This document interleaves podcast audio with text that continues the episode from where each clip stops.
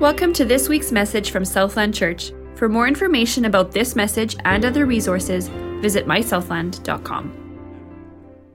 The love of God is very, very important because it is where we experience fellowship with God and the abundant life of joy and peace and freedom from guilt, wholeness and hope and such kind, and such things. And most of our modern day worship songs are about God's love and our love for Him. And, it, and, and so it should be. I'm not saying that most of them should be that, but we should be uh, focusing on that because that is critical. That is central to the whole uh, uh, matter at hand. However, we need something else as well. And what we need is the fear of the Lord. Because you see, it's the fear of the Lord. It is so important because that is what keeps us within the bounds of that relationship that I just mentioned in the, uh, in the fellowship we can have with God, so that we can experience the abundant life of uh, joy and peace and freedom from guilt and wholeness and hope and reward and such things. If we just emphasize the, the love of God and we ignore the fear of God, we do great damage. In fact, I would venture to say this. I'll go as far as to say this. You will never renew yourself and you will never renew the church unless you understand this matter of the fear of the Lord and make it an important part of your life because it is what keeps us within the bounds of God's love, where we experience all those things. Once you get out of the boundaries of what is required in a relationship with God, then you don't experience those things, the love of God, um, as you would in the abundant life. Does that make sense? Which is why the Solomon and David said, The fear of the Lord is the beginning of knowledge and the beginning of wisdom. That's where it all starts because that's what keeps you in those bounds, tethered there where you can experience and find the love of God. This is a universal spiritual principle. And so we're going to start with the nations. The nations need to fear God, and then we're going to talk about the church needs to fear the Lord as well. God expects the nations to fear him. Therefore, you kings, be wise, be warned, you rulers of the earth. Serve the Lord with what? Uh, church, you can preach back at me. What are you supposed to? Uh, what are you supposed to do? Serve the Lord with fear and rejoice. You'd think he'd say, "Serve the Lord with love." He says, "Serve the Lord with fear and rejoice with trembling." It almost sounds like a paradox, doesn't it? Kiss the Son, lest he be angry and you be destroyed in your way, for this, his wrath can flare up in a moment. Blessed are all who take refuge in him. As we'll see, God loves the nations, but he expects them to behave in, cer- in certain manners. Let's start with the fact that God actually loves the nations. We actually have to understand this. Even in the context, when we're talking about the fear of the Lord, we need to understand that God loves and wants the nations to be saved. He said, for example, that he owned all the land. Leviticus 25 23 said, The land is mine. And God said that he distributed to Israel and all the nations alike. Sometimes people just have this idea, and you're, gonna, you're going to hear those kinds of objections out there that why does your faith believe that God just gave Israel their land? And suddenly you're on the defensive. But the scriptures actually teach us that God gives a, gave land to all the nations. Amos says, Are you not, are not you Israelites the same to me as the Cushites from the upper Nile? Declares the Lord, Did I not bring Israel up from Egypt, the Philistines from Caphtor, or Crete, and the Arameans or Syrians from Kir? Deuteronomy 2 says, the Israelites were not allowed to take land from the Edomites, the Moabites, or the Ammonites because God had given land to those nations. And when they passed through those nations on the way to the promised land, God said, Don't you take anything from them without paying them for it. You may not just take it from them. Do you see? Uh, the, the point that I'm trying to make here is uh, He loves Israel, but He loves the nations also. Aren't you glad? You're from the nations. Uh, you and I are. Israel had to pay for that. So God loved, the, loved other nations so much that he set Israel in the midst of them. And that's what he says, Ezekiel 5 5. This is what the sovereign Lord says. This is Jerusalem, which I've set in the center of the nations with countries all around. Why, why did he do that? To be a blessing. Remember what he said in Genesis chapter 12, verses 1 to 4, in the Abrahamic covenant? He said, uh, Abram, I, am going to make you into a great nation. I'm going to make your name great, and uh, I'm going to bless you so that through you the nations of the earth may be what? Blessed. The whole point of it was not just to set his love on Israel. Israel was a kingdom of priests, just like we are called a kingdom of priests, spiritual priests. And she was, a, she was called to be a kingdom of priests to the other nations. That's how, the, that's, how, that's how we got the scriptures. That's how we got Messiah. Israel has already been a blessing to the nations. Is it not true?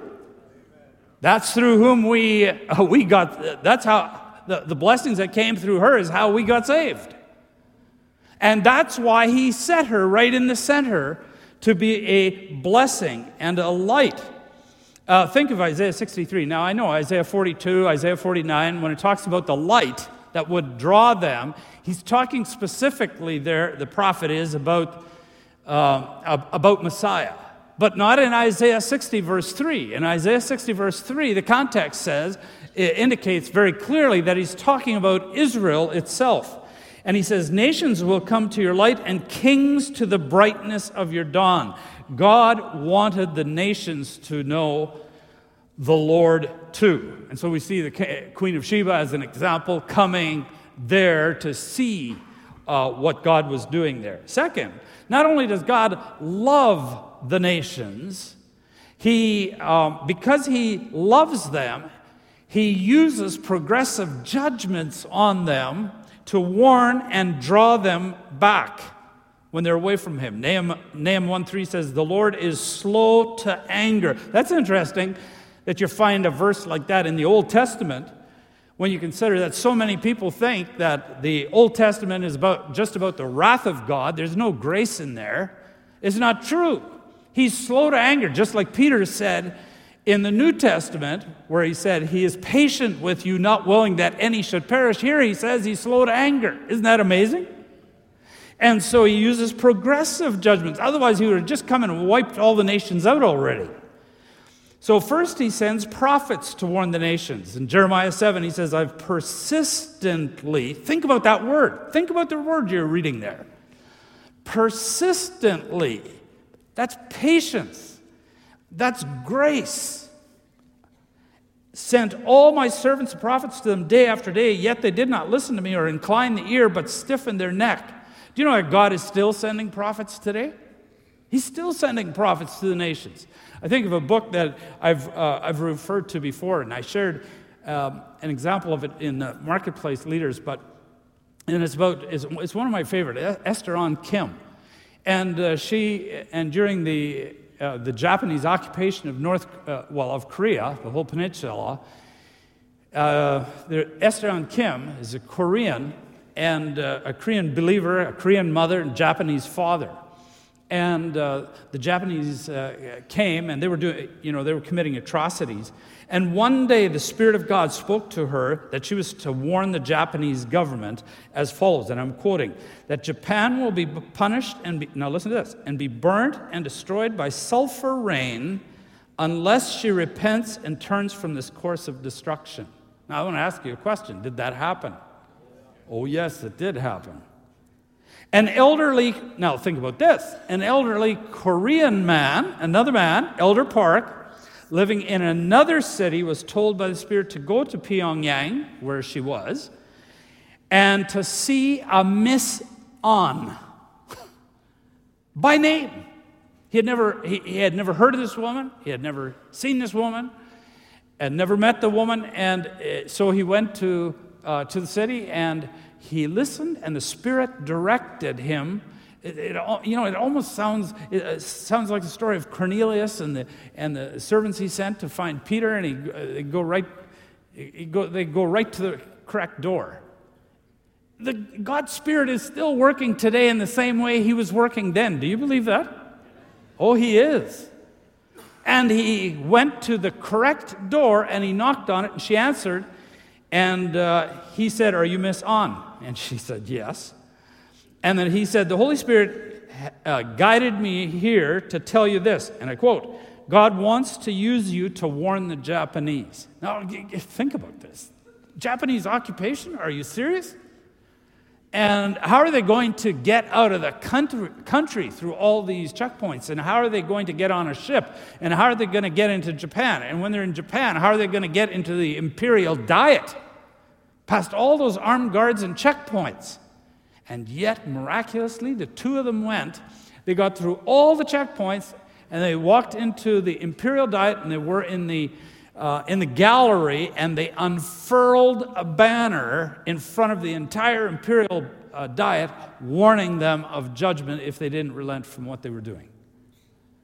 It's incredible. Now, they were arrested. Uh, you know, the miracle wasn't that they got off scot free. No, no, when you follow God by faith, that, that, that's, that's not a ticket to, to prosperity and success. It may be a ticket to jail. But all these miraculous events, and of course, that's where she ended up in prison, and she was tortured and persecuted for her faith. But she won many of her fellow, uh, you know, fellow prisoners to Christ, and also uh, she won uh, one of the most cruel um, jailers there to Christ as well. But God not only sends prophets to warn the nations, then He sends natural and economic disasters. In Amos 4, it says, "I gave you empty stomachs in every city and lack of bread in every town." And then what does it say? Yeah, you can, you, you can say it.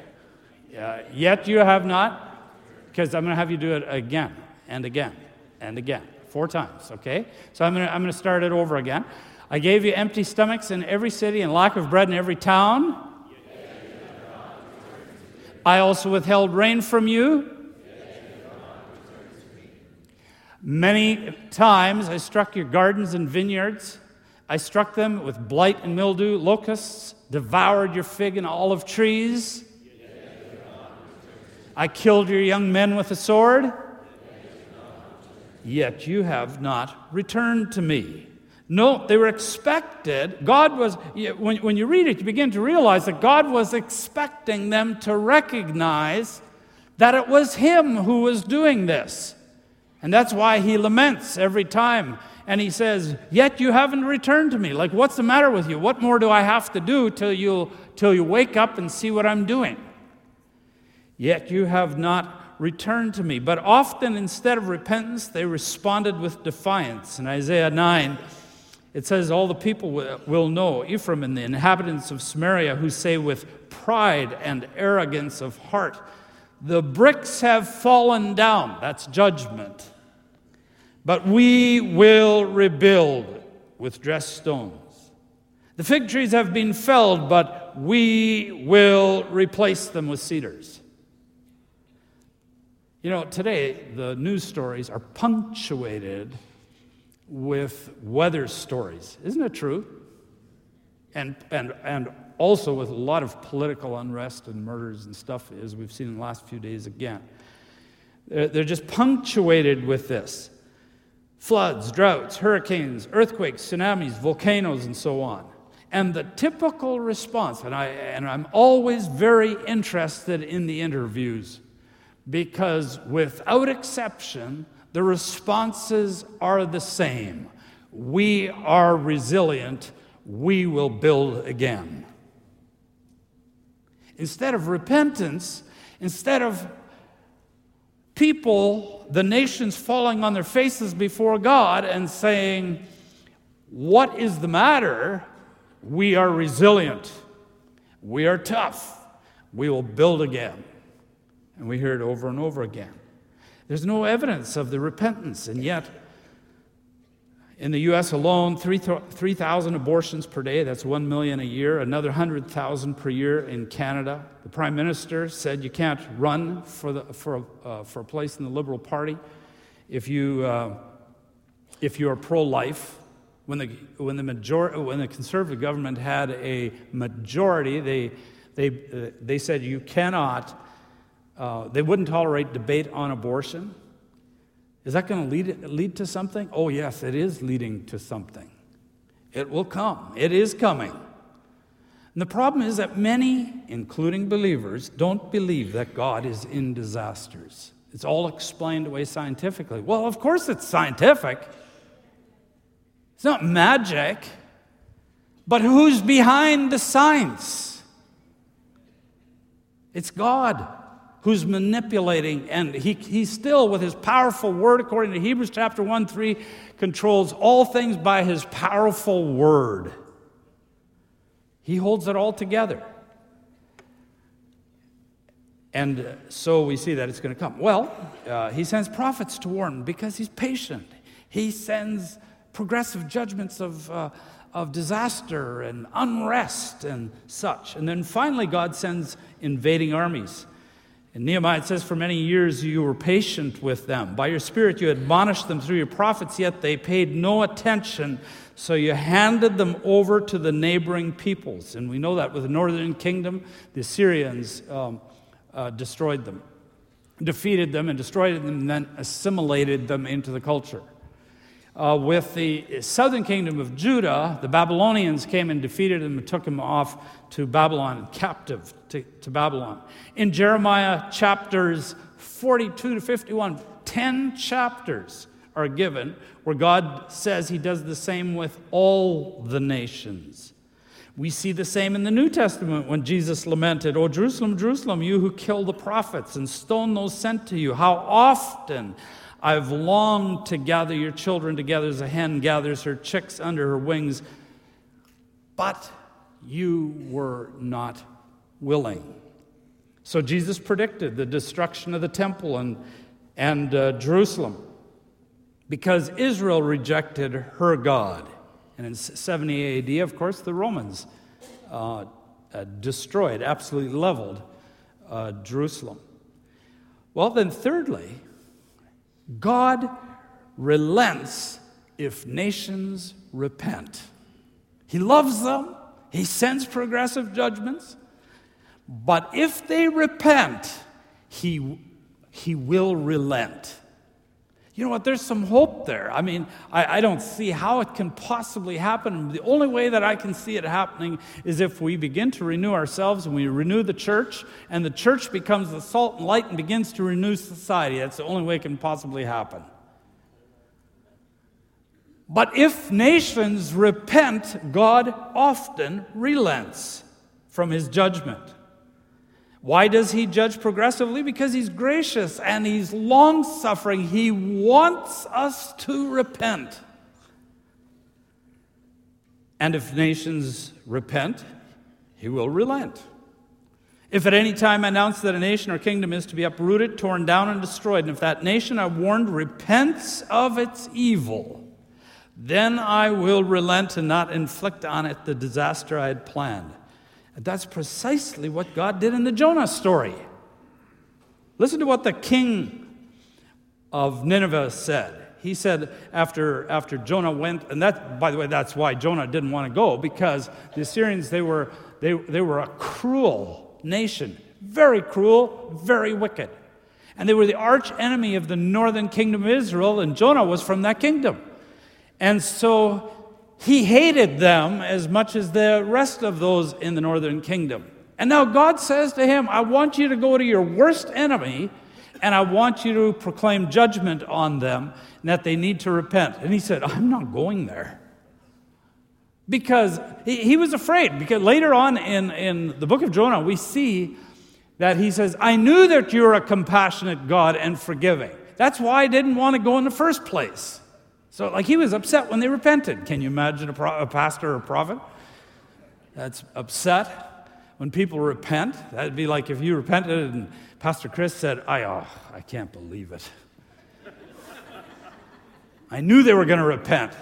I wanted to preach something else. He was upset that they repented. And uh, listen to the king. He said, Let everyone call urgently on God let them give up their evil ways and their violence. Who knows?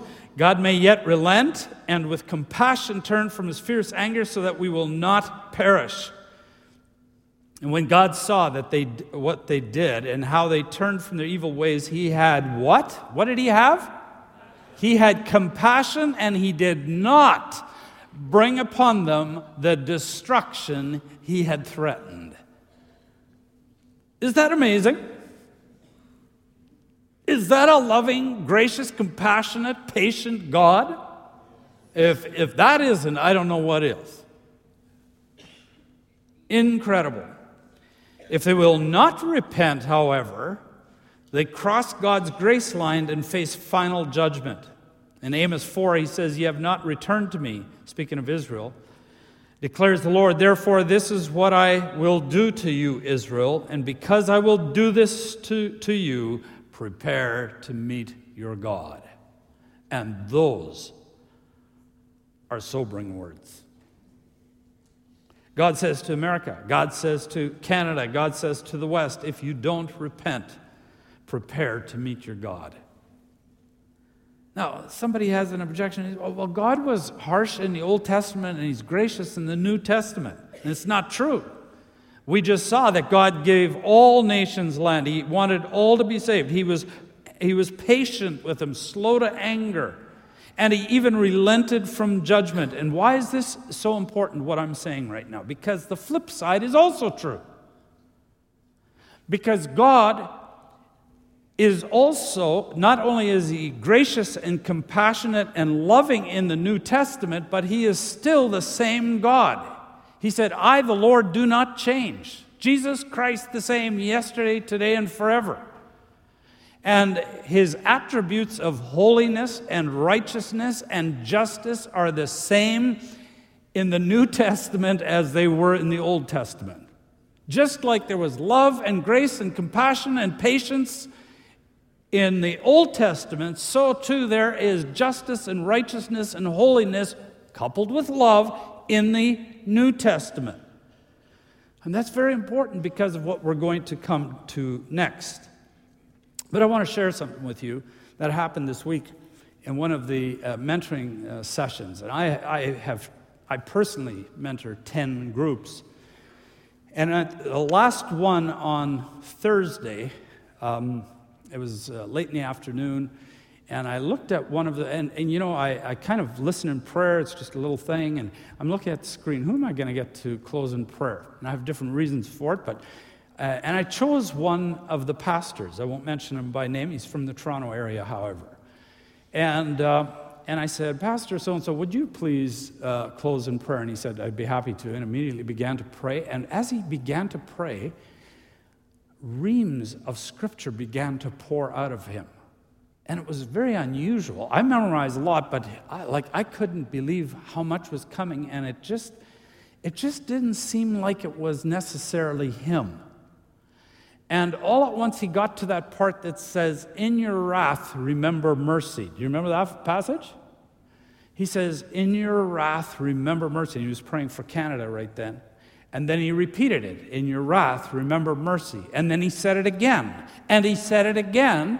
And then he broke down and he began to weep. I just sat there, like I was stunned. I just thought, I haven't heard a prayer like this.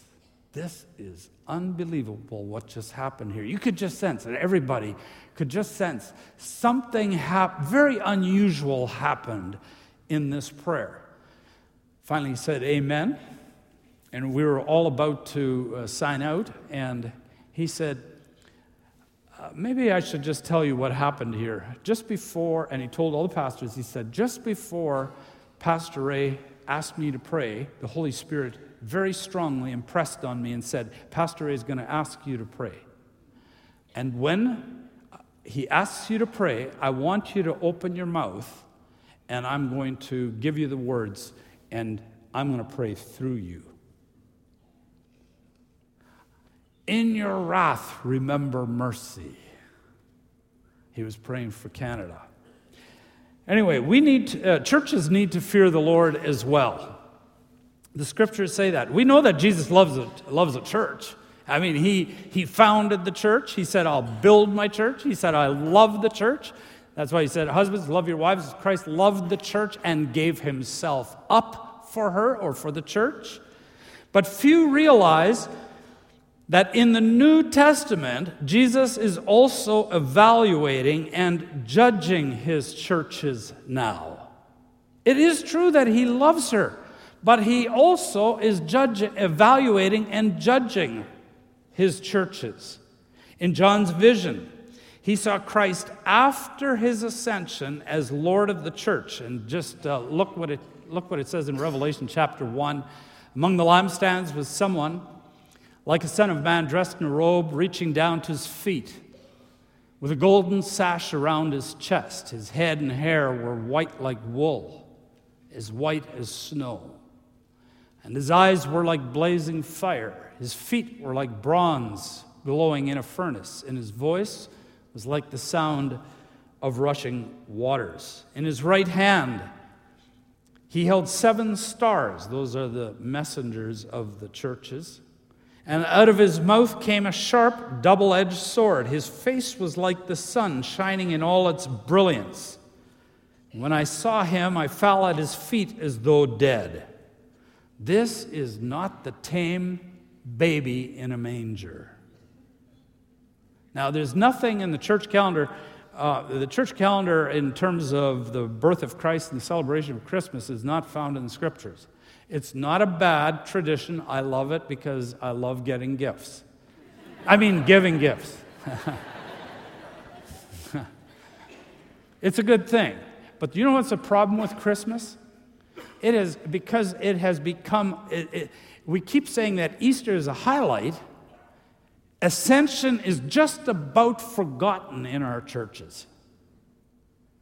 I would say Christmas is the highlight in most churches. Then comes Easter and Ascension, maybe. And because of it, the impression we have of Jesus is in that order.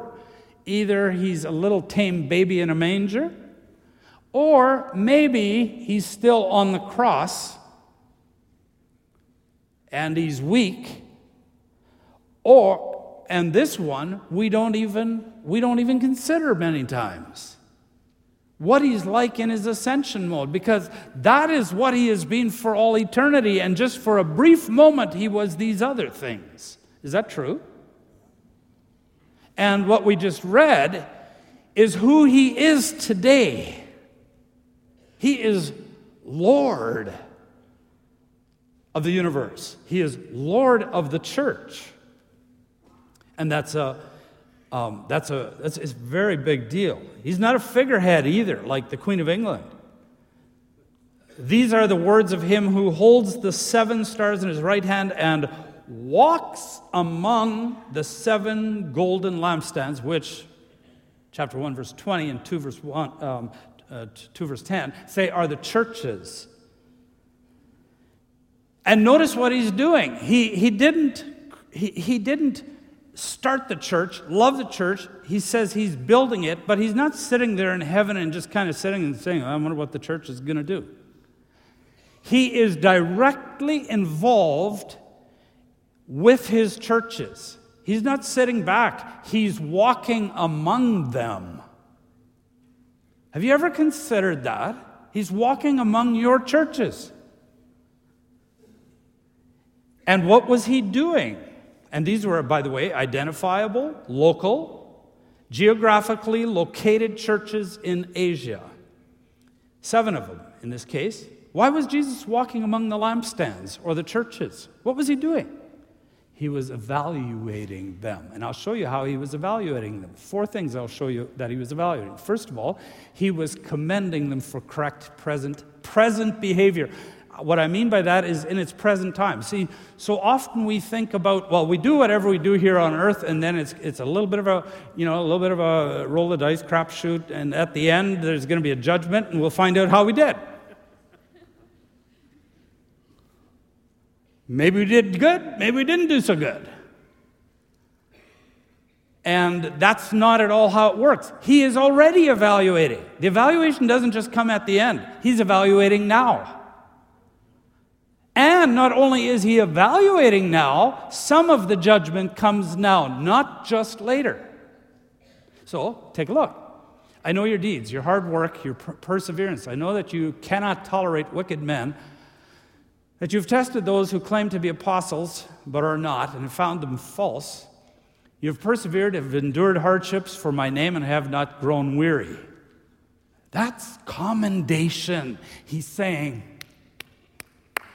Good work. Good work. Keep it up. And you know what? He wanted them to know that commendation.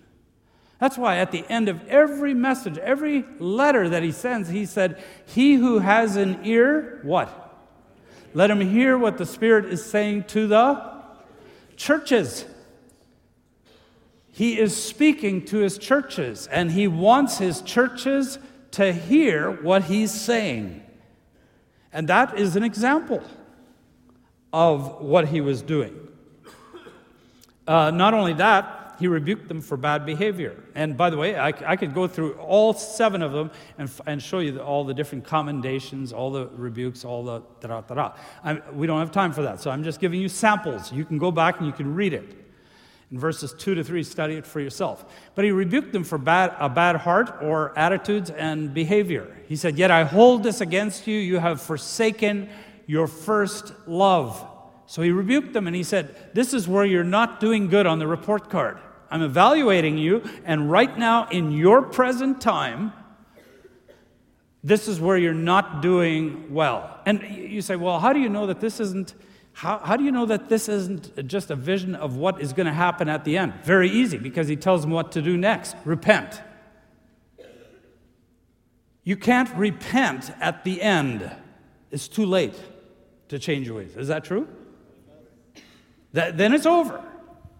He says, Now you can do something about it. So he rebukes them. And he admonished them to repent. Remember the height from which you have fallen. Repent and do the things you did at first. He is evaluating them in their present, and he does it with us as well. And then he warned of discipline. And for these, uh, for this one, I'm going to show all three, uh, or three of them. Uh, first, the church of Ephesus, he said, If you do not repent, I will come to you and remove your lampstand from its place. To the church at Thyatira, he said, uh, So I will cast her on a bed of suffering. I will make those who commit adultery with her suffer intensely unless they repent of her ways. I will strike her children dead. Then all the churches will know that I am he. Listen to this. Then all the churches will know that I am he who searches hearts and minds in the present, and I will repay each of you according to your deeds. Remember where this all started at the beginning of the message. I said the love of God is the, you know, that's that, I mean, that's the, that's the core, that's the center. That's where we have, you know, that's where we experience fellowship with God and we experience abundant life and all those. But it's the fear of God that keeps us within those bounds where we can experience those things and uh, and, and have reward at, the, uh, reward at the end. The church of Pergamum, repent therefore, otherwise I will come to you, and I will fight against them with the sword of my mouth. After his ascension, Jesus isn't sitting idly by. No, he's speaking to and ruling his churches. And notice he says to one of them in Ephesus, he said, I'm going to remove your lampstand, uh, lampstand if you don't repent. She would be rejected by the uh, ruling Lord as, as no longer being one of his churches. You know, I wonder how many churches have a sign on them, but, they, but Jesus isn't present. It's not, uh, uh, he's gone. There's no lampstand there. They call themselves a church, but as far as Jesus is concerned, it's not a church because if just the body is there and the head isn't there, it's not a church. Is that true? I mean, it happened in the Old Testament. The Spirit left the temple. Uh, we, uh, you know, when Fran's father was dying, we sat around uh, the bedside there, and all at once, uh, he, uh, his spirit left. It was an amazing thing to see. Many of you have seen that similar kind of thing. And we, t- we talked around the, around the bedside for a while, and then all at once, one of us looked at and we said, he isn't here. We may as well leave. When Jesus isn't in a church, maybe we may as well leave too and find out where he is. Or repent so that he comes back. Amen? Yeah. Maybe. But before it gets to that, Jesus disciplines the uh, church. He says, Those whom I love, I rebuke and discipline. So be earnest and repent. Ananias and Sapphira, you know the story, and they conspired in the, in the New Testament. In chapter 5, they conspired that they would sell the land for so much, and then, but they would say they only got this much, and then that's what they would give to, uh, to the apostles. And so Ananias was first, and he got there, and, and uh, he said, Well, we sold some property here, and this is how much we got for it, and so we're giving the whole thing. And right then the Spirit said to Peter, He just lied. And Peter said, You didn't lie to me, you lied to God. And with that, he fell over dead. And it says, Great fear came upon the whole church. Sapphira came in not long after that, and Peter didn't even wait for her report. He said, Did you sell it for this much? And she said, Yes, yes, we did. And, just, and, and he said, You also lied to the Spirit, and she fell over dead. And it says, Great fear seized the church. Now, I know a lot of people think that's an isolated case. Not so. Not so. In 1 Corinthians chapter 11, it says, A man ought to examine himself before he eats the bread and drinks of the cup, for anyone who eats and drinks without recognizing the body of the Lord eats and drinks judgment on himself. And then verse 30, he says, That is why many, how many? Many among you are what? Weak and? And a number of you have even fallen asleep. Why does the Lord judge like this? Because he is holy. Jesus is holy. He is loving, but he is, he is love, but he's also consuming fire. he is holy. And in 1 Corinthians 11 32, just a couple of verses later, it says, When we are judged by the Lord, we are being disciplined so that we will not be condemned with the world. Now, I'm not saying, please, don't misunderstand me. Uh, most of you know me well enough. I'm not saying, and we talk lots about suffering here. I'm not saying that everything bad that happens to a person is because of sin, direct sin in their life. No, not at all. I've never believed that. And uh, all you have to do is look at a story like Job, and uh, Satan comes to visit God in, in, the, uh, in heaven, in the courts of heaven. And Satan says, and, and God says to Satan, By the way, have you noticed my righteous servant Job? There's none like him. And then, and then uh, Satan puts him up to, a, uh, uh, up, to, up to the whole thing and says, Well, then why don't we test that? I think he just loves you because of the blessings you give him. And so away it went. And he experienced tremendous amounts of suffering but not because he had sinned directly. But my point is so many times when we suffer or, th- or when things get tough or there's a problem or there's something, instead of stopping to listen and say, Lord, are you disciplining me for something? That's about the last thing we check on the list. Do you see what I'm saying? That should be one of the first things we ask. Just get that out of the way. Lord, is this happening to me because there's something wrong? And then he says, No, you're good. He doesn't show you anything. Then you keep on, then you keep on going. There's many reasons why he allows suffering. One of them sometimes is discipline, and discipline is an important one. Because that's how we stay within the bounds of the relationship with God where we experience His love and abundant life. Is that true? The answer is yes. Is that true? Yeah, it is. It is true. So, fear of the Lord is a, is a gift from a gracious, loving Heavenly Father. I want you to think of it like this. You know, when, when, I, was go, when, I, when I was going to school, uh, you know, exams, they can be, they can, it can be a nerve wracking kind of thing, and you don't know how you're going to do. But I, there was this one teacher that would give us the exam two weeks before. It was a different one than the, the real one. But when we, when we did that one, we'd all do very poorly on it. But after that, we knew exactly what we needed to know. And on the exam, we aced it. We aced the final exam. Now, do you like a teacher like that? Yes or no? That's what God is like. He is evaluating, Jesus is evaluating now, and he's marking now. Why? So that at the final examination, you can stand with confidence without shrinking back, as Peter said. Is that true? That's why he does it. Isn't that loving? Huh? Is that gracious? Is that compassionate? What an amazing God we have. What an amazing Jesus we serve. So, how can we grow in the fear of the Lord? The first one is meditate on God's goodness and severity.